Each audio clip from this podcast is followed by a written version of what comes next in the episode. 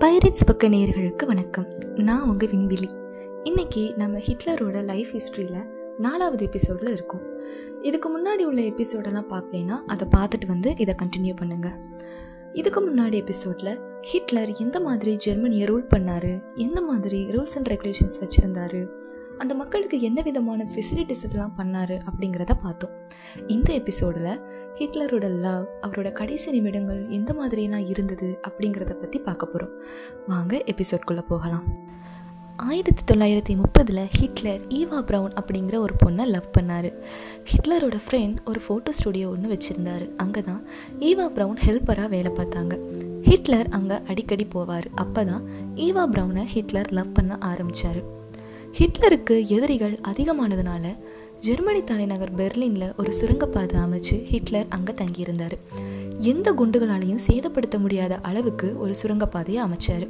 ஆயிரத்தி தொள்ளாயிரத்தி நாற்பத்தி ஐந்து ஜனவரி பதினாறாம் தேதியிலிருந்து ஹிட்லர் அங்கே தங்க ஆரம்பித்தார் எல்லாம் ஹிட்லரோட லைஃப்பில் நல்லா போயிட்டு இருந்தது அப்போ தான் ஹிட்லரோட ஃப்ரெண்டான முசோலினியை கைது பண்ணாங்க. அதனால் ஹிட்லர் ரொம்பவே கோவப்பட்டார் மனமுடிஞ்சு போனார். நேரடியாக முசோலினியை விடுதலை செய்ய முடியாதுன்னு ஹிட்லருக்கு நல்லாவே தெரியும். அதனால் தன்னோட படையை ரகசியமாக அனுப்பி முசோலினியை ரிலீஸ் பண்ணார் ஹிட்லர். முசோலினிக்கு நார்த் இட்டாலியில் மட்டும்தான் ஆதரவு இருந்தது. அதனால் தன்னோட உயிரை காப்பாற்றிக்கிறதுக்காக முசோலினி அவரோட மனைவி கிளாராவோட அங்கே போனார். முசோலினிக்கு எதிரான புரட்சி அதிகமாக எல்லா இடத்துலையும் இட்டாலியில் வெடிக்க ஆரம்பிக்குது.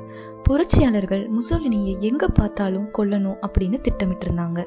இந்த செய்தியை அறிஞ்ச முசோலினி உடனடியாக ஸ்வீடனுக்கு தப்பிச்சு போகிறாரு ஆனால் அங்கே கூட புரட்சியாளர்கள் முசோலினியும் அவரோட மனைவியையும் சுட்டு கொண்டுட்டாங்க முசோலினி இறந்த அன்னைக்கு இரவு ஒன்பது மணிக்கு ஹிட்லர் ரேடியோ கேட்டுட்டு இருந்தார். அதில் தான் முசோலினி இறந்த செய்தியை கேட்டு ஹிட்லர் ரொம்பவே கவலைப்பட்டார்.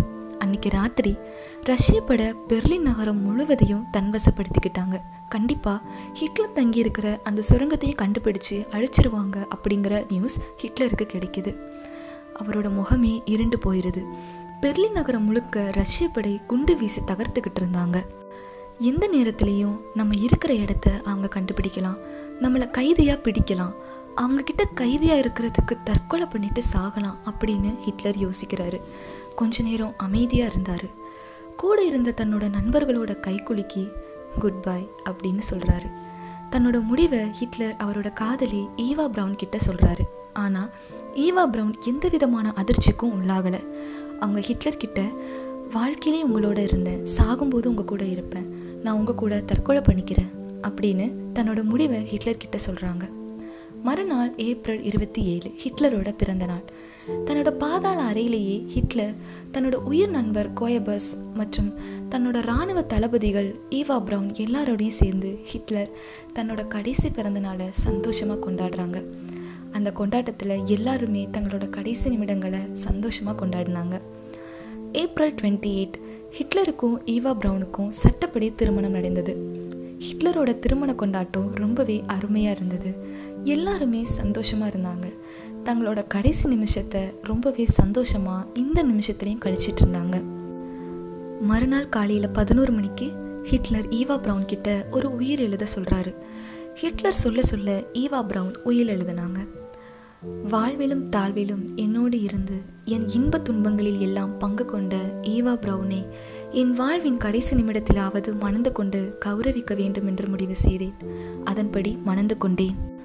நாங்கள் இருந்த பிறகு எந்த ஜெர்மன் மண்ணுக்காக கடந்த பனிரெண்டு ஆண்டுகளாக பாடுபட்டு வந்தோமோ அந்த ஜெர்மன் மண்ணிலேயே என்னையும் ஈவாவையும் எடுத்து விடுங்கள். இதுவே என்னுடைய கடைசி ஆசை. என் சொத்துக்கள் எல்லாம் எனக்கு பிறகு என் கட்சிக்கு சேர வேண்டும்.